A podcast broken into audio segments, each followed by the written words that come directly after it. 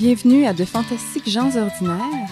Aujourd'hui, on découvre Françoise Rose Otis, donc euh, 1677 à 1728.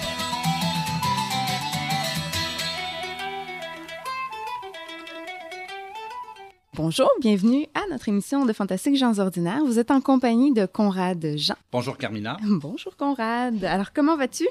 Oh, très bien, cette journée de congé, oui.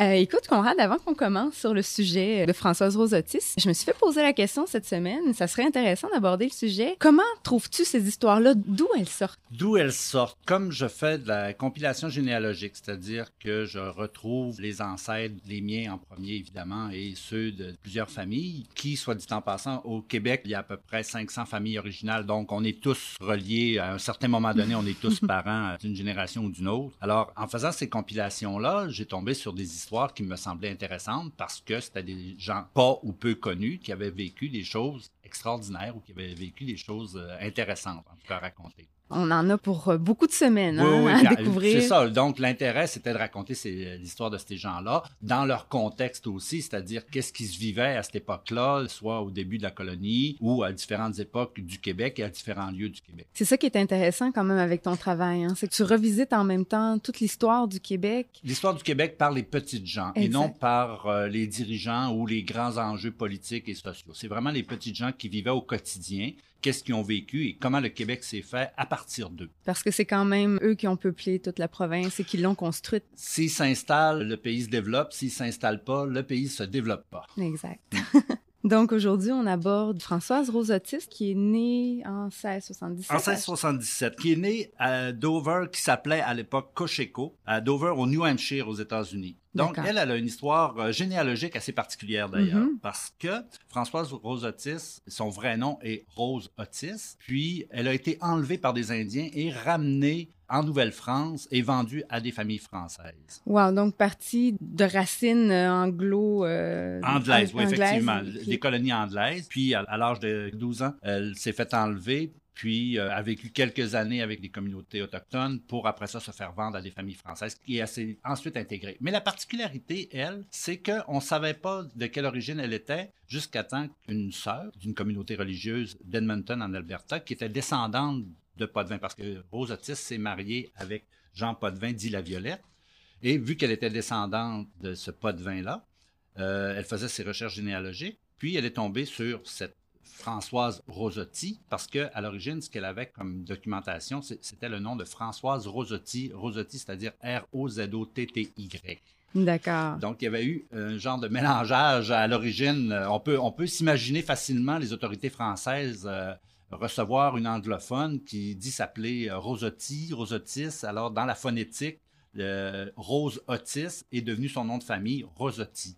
Et on l'a prénommé euh, Et on, l'a pré- François. on- on lui a donné un bon nom catholique à l'époque. C'était- l'habitude, soit pour euh, les Autochtones ou euh, les nouveaux arrivants d'autres origines. Donc on commence par intégrer par le nom. Oui, c'est ça. Mhm. Fait que cette Françoise Rosotti-là s'est mariée avec Jean Potvin, dit la Violette, et a eu dix enfants par la suite, qui a fait une descendance, une très grande descendance des Potvin et de plusieurs, euh, plusieurs familles québécoises à partir de là.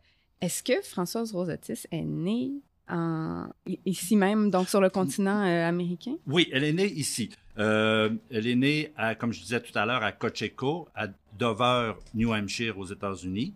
Elle est descendante. euh, ce, qui, se passe à l'époque, on est en fin 1600. Alors, c'est beaucoup, les, les, les, les colonies n'ont pas s'entendre. Euh, donc, les Français se sont installés au nord, les Anglais se sont installés dans le centre, les, euh, les Espagnols en Floride et en Amérique du Sud Mhm. euh, avec des orientations particulières euh, chacun. Euh, les Français, c'est beaucoup pour le commerce de la fourrure qui, qui se sont installés là. Et aussi, il y a, de- il y a des, euh, des gens qui découvrent.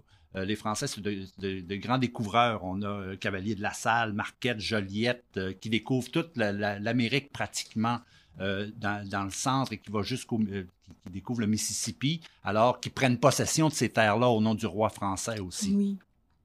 Tandis que les Anglais, eux, s'installent au centre euh, et s'installent euh, pour y demeurer et pour, euh, pour faire des colonies d'installation. Parce qu'il y a des guerres en Angleterre, des guerres de religion, surtout euh, les, les, puritains et les royalistes qui, qui, qui, qui, qui, chicanent sur, sur leur religion.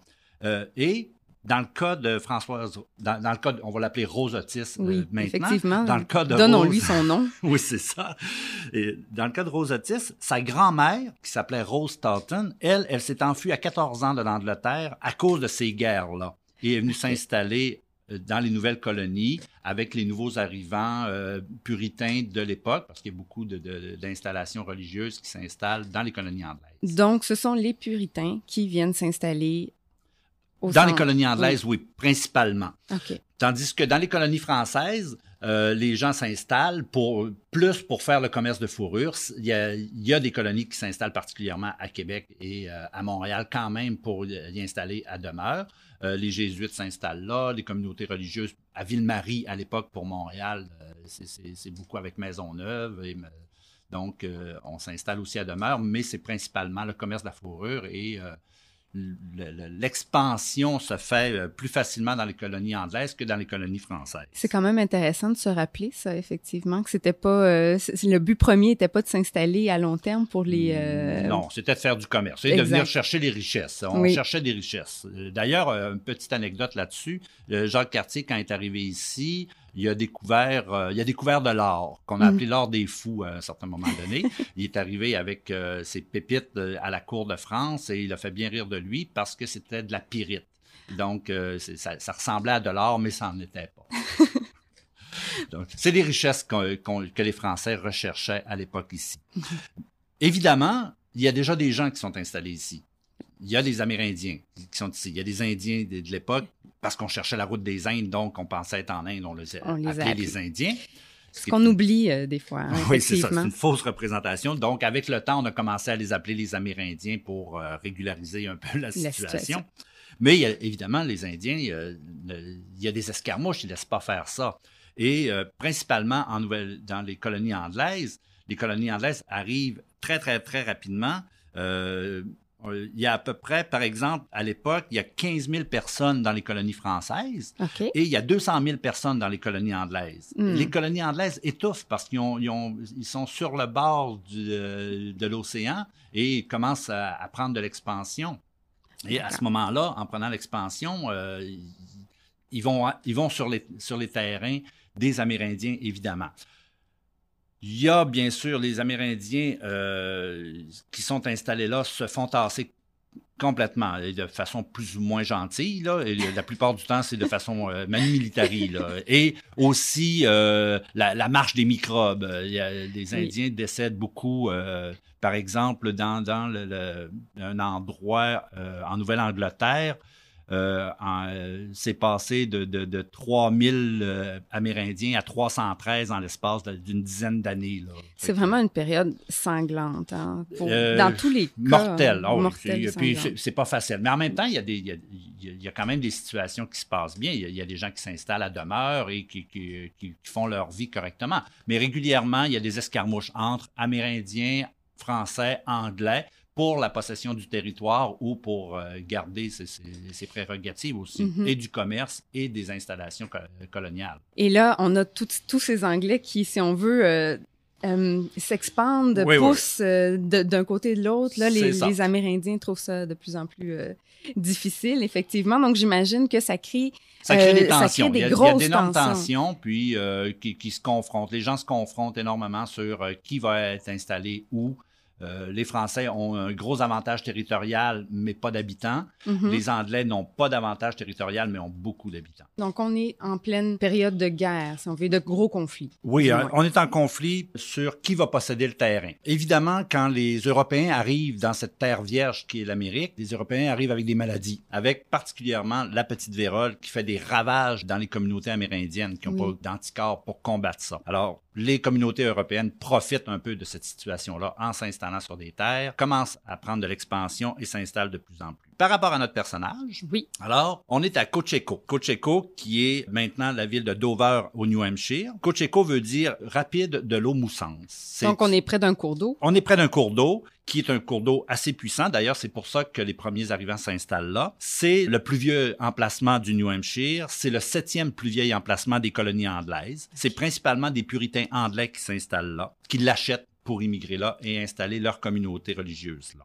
Quand tu dis qu'ils l'achètent, Oui. c'est-à-dire que c'est pas comme ici où on envoie des, euh, Euh, ben, des y a colons? déjà eu, c'est que, oui, il y a eu des colons qui se sont installés. Il y en a un qui s'est installé, qui a pris possession et possède les terrains. Les puritains de l'Angleterre commencent à s'installer un peu partout, voient ce terrain-là pour y installer principalement des moulins et leur population, Oui. achètent à ce premier arrivant-là l'installation pour y installer quelque chose qui va devenir une ville. Oui, C'est une première colonie qui va devenir une ville. Donc, ça commence à se développer. On arrive en 1676. Là, on va commencer à tomber dans le factuel. En D'accord. 1676, il y a des conflits avec les Amérindiens de la place. On comprend. Évidemment, les, les- Amérindiens ne se laissent pas faire Exact. comme ça. Ils disent, euh, oui, prenez la place, on est gentil, on va s'en aller ailleurs. Non, non, non, non. Il y a des escarmouches, des escarmouches sérieux. Alors, il y a un major qui est là, le major Richard Waldron, qui lui possède une scierie et des moulins à farine, fait aussi le commerce de fourrure avec les Indiens, n'est pas euh, n'est pas très euh, fair play avec les Indiens. Il essaie toujours d'en soutirer un peu plus. Quel euphémisme. ça. Et c'est le premier à s'installer, c'est le plus important. En 1676, principalement le 7 septembre 1676, il invite 400 Indiens à participer à un genre de pratique ou de simulacre de bataille avec la milice. Parce qu'il a commencé à avoir des bonnes relations, puis là, il reste à peu près 400 Indiens alentour de sa communauté qui est un peu problématique, mais qui s'entendent relativement bien. Mais Grâce pas au avec commerce. tous. Oui, à son commerce et à la colonie elle-même. Il n'est pas, seul, évidemment. Là, toute la colonie est avec. Alors, il invite ces Indiens-là. Puis, dans son esprit, c'est pour séparer les bons des mauvais Indiens. Et comment il prévoit faire ça? Alors, par ruse, par cette ruse-là, des invités à faire un genre de simulacre de bataille, il les emprisonne, carrément.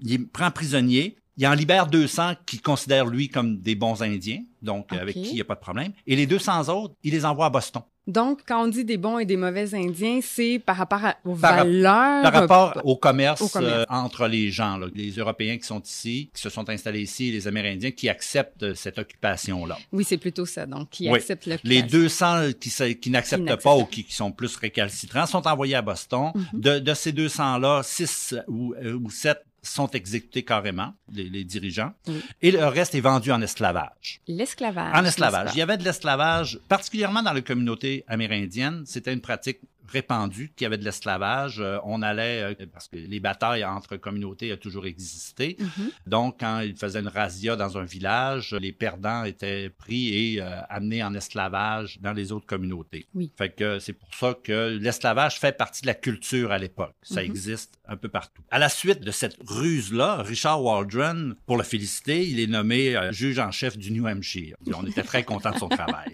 Puis il continue à faire le commerce avec les Indiens. Il peut faire des échanges, des choses comme ça avec les Amérindiens de façon plus. euh, Ben, surtout qu'il reste seulement 200 Amérindiens, tous de la même, de la même communauté Ouais, à peu près. dans- ben, euh, parce que c'est des nomades dans les Indiens, donc ça, Oui, ça- ça se promène tout ça. le temps. Donc, oui. Puis là, un coup que la guerre est terminée aussi, en genre d'échange avec leur terrain de chasse, les Indiens reçoivent quelques directives. Entre autres, on leur donne un picotin de maïs par an, par famille. Donc, qu'est-ce que c'est qu'un picotin? de picotin est une ration. C'est- D'accord. c'est- Donc, on leur donne une ration de maïs par an, par famille. OK.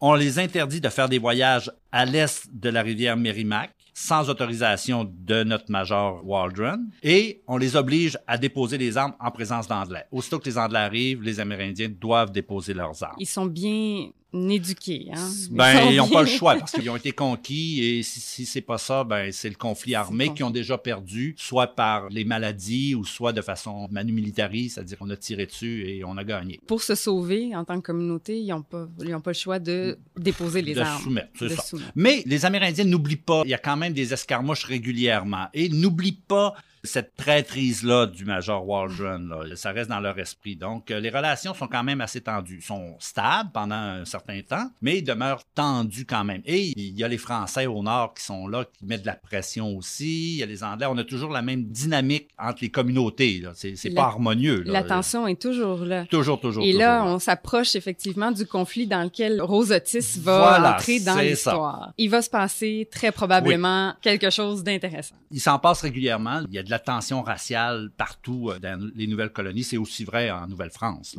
C'est- la même situation. Mais la particularité, en 1689, ce qui se passe, c'est le massacre de Cocheco. C'est le 27 juin 1689. OK. Le chef des Amérindiens il s'appelle Kangamagus. Je Kangamagus. ne- Mhm, je ne le répéterai pas. Alors, lui a beaucoup de ressentiment, n'a pas oublié la trahison de 1676, la tension. Ça commence à se savoir dans les colonies. La colonie à Dover, c'est à peu près 200 colons. Il y a une cinquantaine de garnisons à l'intérieur de 15 000 à peu près alentour de Dover. OK. Puis, les gens commencent à savoir, il va se passer quelque chose avec les Amérindiens. Alors, ils vont voir notre bon major euh, Waldron et disent au major, il se passe quelque chose, il faudrait prévoir une défense, quelque chose. Alors, le major euh, Waldron a une répartie euh, cinglante, il leur répond, allez planter vos citrouilles. Donc, les colons qui sont là demandent au général protège-nous. Au major, il dit, il commence à l'avertir qu'il va y avoir de quoi, Mhm. là, puis c'est imminent, tout le monde sent ça, mais lui, il les envoie promener, il dit, non, non, non, j'ai le contrôle, je les contrôle bien, ces Amérindiens-là, il l'a probablement dit de façon très hautaine, et il y a déjà des relations de commerce, lui, il n'y a aucune crainte face à ces Autochtones, a dit... si bien su euh, soumettre. hein. Oui, voilà. Ah, puis il se souvient de, de ça. Lui, il est très confiant. Il dit aux colons, allez planter vos citrouilles, qui est, euh, Quelle belle qui, qui est la plante Ben euh, oui. importante à l'époque. Alors, qu'est-ce qui se passe? C'est que le soir du 27 juin, il y a des squats qui arrivent dans les colonies, aux habitations, demandent l'hébergement pour la nuit. Veux-tu nous rappeler ce que c'est que quand tu dis une squat? Une amérindienne. donc, c'est la femme indienne. Mhm. Donc, c'est les squats qui arrivent et cognent à la porte des habitations, des différentes habitations qui sont quand même assez autonomes dans le même quartier. D'accord. Puis la plupart acceptent d'héberger ces Amérindiennes-là parce Oui. qu'ils ne sentent pas le danger. Mhm. Pendant la nuit, elles ouvrent les portes silencieusement et c'est l'attaque des Amérindiens commandée, commandée par Kagangamus qui Mhm. arrive et qui fait un massacre de presque tous les colons. Wow. Donc, quelle manière de régler. Ben, en tout cas, de se venger. De, se venger. oui, Ils se, vengent de différentes manières. Il y a plus de 50 colons sur les 200 qui sont capturés ou tués. Par rapport à Rose Otis, Rose Oui. qui a 11 ans, son frère Jean, son frère ou son cousin, en tout cas, la généalogie est pas claire là-dessus. Euh, il y a une autre euh, aussi, Margaret Christine, qui a trois mois. Il y a différents colons jeunes, parce que les jeunes étaient enlevés pour participer aux tribus à ce moment-là, ou pour être intégrés aux tribus le plus tôt possible pour devenir de bons Amérindiens eux-mêmes. là. Donc, c'est ça pas des esclaves quand on enlève des enfants. Euh, c'est pas dans ce but-là. C'est les deux buts. C'est euh, un but d'esclavage, ça veut dire qu'elle a euh, une valeur monétaire d'échange, Mhm. et, ou un but d'installation à l'intérieur des tribus. C'est une belle façon, si on veut, de, de se repeupler. Oui, oui, c'est ça. Surtout qu'ils ont subi euh, par euh, la petite pertes. vérole, ils ont été décimés beaucoup. Chose intéressante par rapport à notre major Waldron, lui, quand il a vu l'attaque des Amérindiens, il a sorti son épée pour se défendre, il a brandi l'épée, il s'est opposé et ça n'a pas été trop long, il a été assommé à coups de hache. Puis là, a commencé un supplice Oh, wow. parce que les Amérindiens avaient beaucoup de ressentiment par rapport à lui. Donc, ils l'ont couché sur une table, ils ont commencé à lui couper le ventre avec sa propre épée. Ils ont fait euh, des symboles sur son ventre. Ils ont coupé les oreilles, le nez, qui ont rentré dans la bouche. Ils ont coupé les mains. Alors, ils lui ont fait son affaire. Disons qu'il y avait du ressentiment. Oui, oui, oui, que, que tout ça, ça, ça a été évacué cette journée-là, particulièrement avec ce monsieur. oui, particulièrement avec, euh, avec Waldron. Euh, Est-ce que ça a calmé un peu les esprits? Ça Probablement non, ça. Probablement pas. Alors là, toutes les garnisons sont brûlées, les familles sont tuées, capturées ou se sont sauvées dans les bois. On est en 1689, on peut penser aux conditions. Oui. Dans le cas qui nous intéresse, Rose est capturée, Mhm. est amenée par les Amérindiens, ramenée vers le nord dans le bois. Elle Mhm. reste euh, quelque temps avec euh, Avec les nomades, dans le euh, fond. avec les nomades. Elle est vendue à des Abénakis, qui est une peuplade qui est en relation avec les Français. Donc, elle et son frère, Rose qui a 11 ans, Jean qui a 9 ans. Alors, suite à ces tensions-là, on peut s'imaginer, ils ont vu leurs parents et leurs grands-parents massacrés sous leurs yeux Mhm. toute la colonie brûlée, tous les gens alentour d'eux complètement décimés, en pleine nuit. Fait qu'on peut imaginer le feu, on peut imaginer les coups de sable, les coups de hache, on peut imaginer les scalps aussi, évidemment, qui, qui se passent. Alors, ces jeunes enfants-là vivent ça devant leurs yeux. Là. Ça se passe devant eux. Et sont enlevés pieds et poings liés, ramenés dans le bois. On est au mois de juin, alors euh, les mouches, euh, les animaux, les bruits un peu bizarres qu'ils peuvent subir. Tu alors- m'effrais, tu m'effrais en me racontant cette histoire avec les, les- ces jeunes enfants, puis ah, Ça le traumatisme assez- oui, horrible. Sauf que ce qu'on se rend compte, c'est que le traumatisme, par rapport à nous, est quelque chose. Par rapport à eux, c'était autre chose. C'était quand même des conditions qu'ils vivaient quotidiennement. Déjà, Ils vivaient pas en ville. Dans là. la connaissance des, des tensions qu'il y avait dans la connaissance des conflits possibles. Aussi, aussi, c'est ça. Le bois était près de chez eux tout le temps. Les Amérindiens étaient proches, donc le danger était proche. L'imminence d'un danger était toujours proche. Alors, vivre des choses terribles comme ça, l'écart entre eux et nous est assez grand. Il faut, faut vraiment se, se remettre dans l'époque. Mais c'est quand même C'est des certain. traumatismes importants. Là. Oui. Ils ont vécu des choses euh, assez violentes. là. On se demande effectivement ce qui va leur arriver présentement. Donc, Rose Otis s'est fait enlever. Nous sommes partis des colonies anglaises. Oui. On passe par les communautés amérindiennes. Et là, on se rapproche de la C'est Nouvelle-France. ça. Là, euh,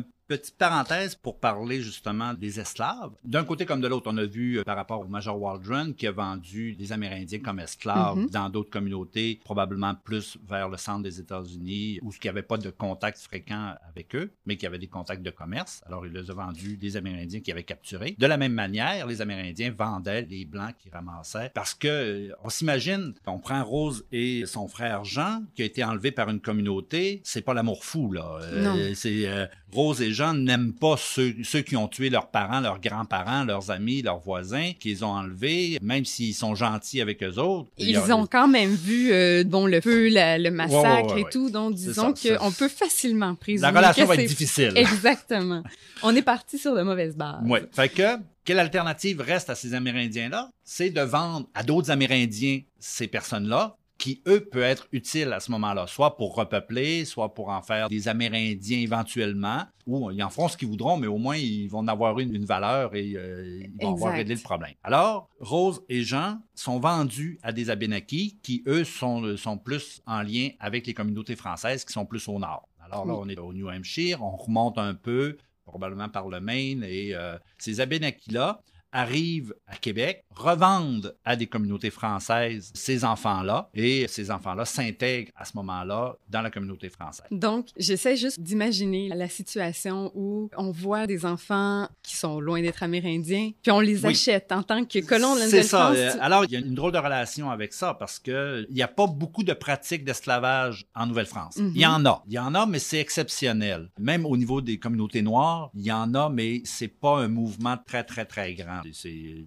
quelques communautés religieuses et quelques bien nantis qui ont ça. là. Pour euh, essayer de mieux euh, situer, en fait, ou mieux comprendre les Amérindiens qui avaient été vendus, par exemple, à Boston par euh, le, le Major. Ouais. On les utilise dans les champs, j'imagine, pour le travail de... Ben euh, non, on les utilise à différentes fins dans les communautés amérindiennes, plus dans le centre des États-Unis, mais à un certain moment donné, ils viennent intégrer à ces communautés-là. OK. Donc, c'est pas comme... C'est pas la même histoire d'esclavagiste que les Noirs, par exemple. c'est ça que je voulais complètement savoir. différent. Non, c'est une autre dynamique. OK. Puis en plus, en Nouvelle-France, c'est pas une pratique très répandue, c'est exceptionnel. Il y a eu un plan à un certain moment donné pour importer des esclaves africains, sauf que ça s'est pas fait. Il y a eu euh, quelques tentatives, mais voie à l'échec. La culture s'y prêtait pas. La, je veux dire, les gens, la Oui, culture des gens s'y prêtait pas. Le type de travail s'y prêtait pas, contrairement, par exemple, au sud des États-Unis avec les grandes plantations, ce genre Ben, en fait, d'agriculture, de travail oui, à merci.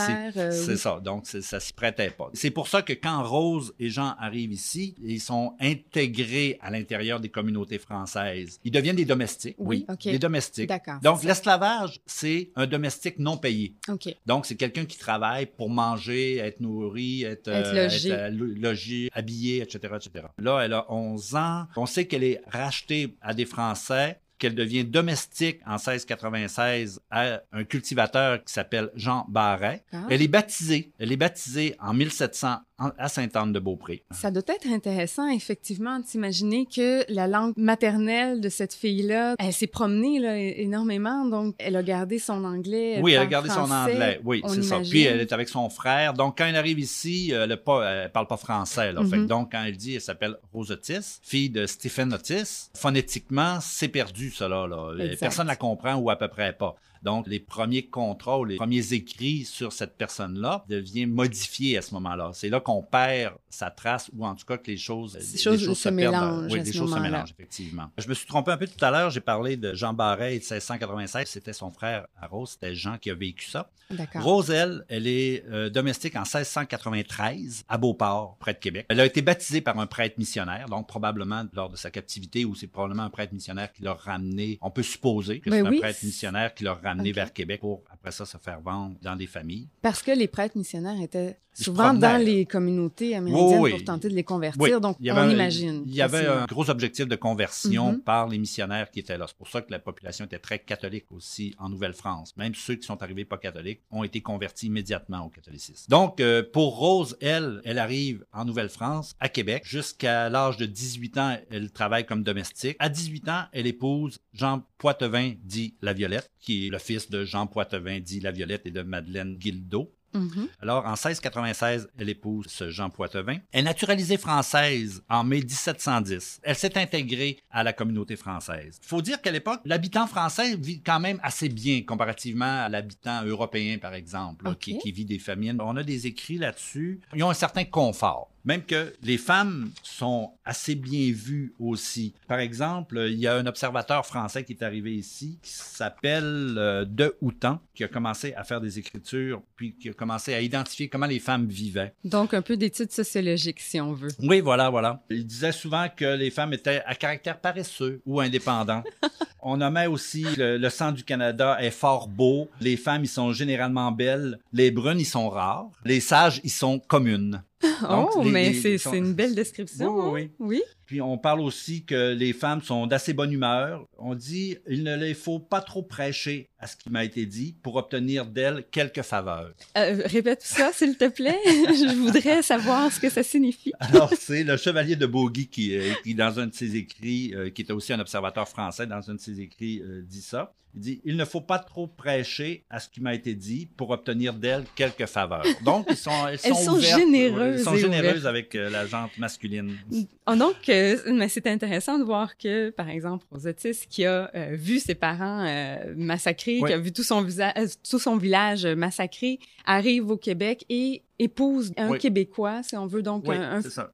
Quelqu'un Et- de la Nouvelle-France. Son frère également. son frère a épousé aussi quelqu'un Oui, de la Nouvelle-France. C'est ça. Jean Otis, dit Landelay, a pris le nom de Jean Otis dit Landelay. Lui, il est arrivé comme domestique, comme je disais tout à l'heure, en 1696, comme domestique de Jean Barret. Il est baptisé en 1700 en Saint-Anne-de-Beaupré. Il est engagé par les prêtres du séminaire de Québec pour travailler à la ferme de Saint-Joachim vers 1702. Lui, il est naturalisé français en 1713. Puis il est même contremaître de la ferme du séminaire en 1732. Donc, il a épousé Françoise Gagné, fille de Ignace Gagné et Louise Tremblay, puis il est décédé le 15 septembre 1760 à Baie-Saint-Paul. Donc, ils ont eu la chance quand même, à la fin de leur vie, d'être dans le confort. Oui, de- de s'intégrer à la communauté de la Nouvelle-France qui était là. Jean a eu deux enfants. Roselle a eu dix enfants de Jean Poitevin. Donc, elle a quand même une bonne descendance. Oui. La fin de leur vie est quand même plus harmonieuse que le début de leur vie, pas? qui, est, euh, qui est assez... euh, Encore une fois, un, un- un bel euphémisme. Euh, donc, mais disons, non, j'ai perdu euh, le fil de Oui. mon idée, donc je vais te laisser euh, Donc, euh, c'est ça. Pour Rose, elle, l'intéressant de ce qu'on parlait au début, c'est que on connaît pas ses origines parce que quand elle est arrivée ici, les notes ont été mal prises. Alors, on l'avait surnommée Françoise Rosotti, puis on savait pas trop d'où elle venait. Donc, euh, comme je disais, c'est euh, c'est quelqu'un d'une communauté religieuse venant d'Alberta, d'Edmonton, Madame Annette Poitvin, qui en faisant ses recherches, donc on voit le lien entre Poitvin et Poitevin, pas? en faisant ses recherches, a commencé à voir ces premiers mots-là, Françoise Rosotti, et commençait à faire des liens avec une rose Otis qui était déjà soulignée à Dovers au New Hampshire. Donc, c'était déjà souligné ce massacre-là. Il y avait euh, des commémorations de ce massacre-là qui existaient. C'est là qu'elle a fait. Elle a, commencé à faire ce lien-là, puis elle a commencé à regarder phonétiquement qu'est-ce que ça donnait aussi par rapport euh, quand elle disait euh, le nom du père de Rose Otis, donc de Françoise Rosotti. C'était Stephen Otis et qui avait été euh, modifié aussi, mais qui donnait quelque chose qui se ressemblait à Stephen Otis. Donc, en faisant cette recherche-là, 300 ans plus tard, la communauté de Dovers au New Hampshire a reconnu que c'était la la même. Françoise Rosotti et Rose Otis étaient la même personne. Tu nous as aussi parlé d'une euh, Christine. Oui. Christine, elle, qui a été enlevée à l'âge de 3 ans, puis qui a été élevée par des communautés religieuses en Nouvelle-France. On connaît moins de choses euh, par rapport à elle. Ce qu'on sait par contre, c'est qu'elle est retournée à Dovers, au New Hampshire, 35 ans plus tard, et elle a fait des petites scénettes euh, à l'intérieur des places publiques pour commémorer le massacre de Cocheco et ces événements-là. Donc, euh, elle a été élevée carrément là-bas, retournée chez elle, 35 ans, et est décédée. euh, Et décédée là-bas. Ouais. à Dovers. C'est ça. Tandis que Rose Otis et Jean Otis d'Ilandlais, eux, se sont carrément intégrés à la communauté de la Nouvelle-France. Ils n'ont pas eu ressenti le besoin de, euh, à ce qu'on sache du moins. À ce qu'on sache. ouais. OK. Donc, euh, c'était extrêmement intéressant, Conrad. Merci pour, qui euh, était- pour oui. cette histoire. On peut faire une petite parenthèse aussi pour dire aussi que les gens en Nouvelle-France vivaient quand même assez bien. Ils étaient confortables. Donc, euh, c'était intéressant pour eux, de- pour les autistes, de s'installer dans les communautés. Dans le fond, en Nouvelle-Angleterre, ça devait être... euh, C'était des situations plus, Plus dures, en tout cas, difficiles. par rapport aux escarmouches. Donc, euh, c'était l'émission de Fantastique gens ordinaires que vous écoutiez. Alors, vous étiez en compagnie de Conrad Jean, Carmina Magana, à la mise en onde, donc Emmanuel Martin-Jean, et à la recherche Guillaume Guéret.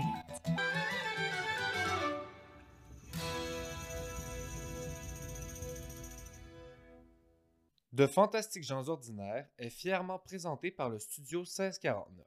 Le balado que vous venez d'écouter a originalement été diffusé sur les ondes de CIBL de 2010 à 2011 et remasterisé par notre équipe. Merci de votre écoute et n'oubliez pas que vous êtes, vous aussi, de fantastiques gens ordinaires.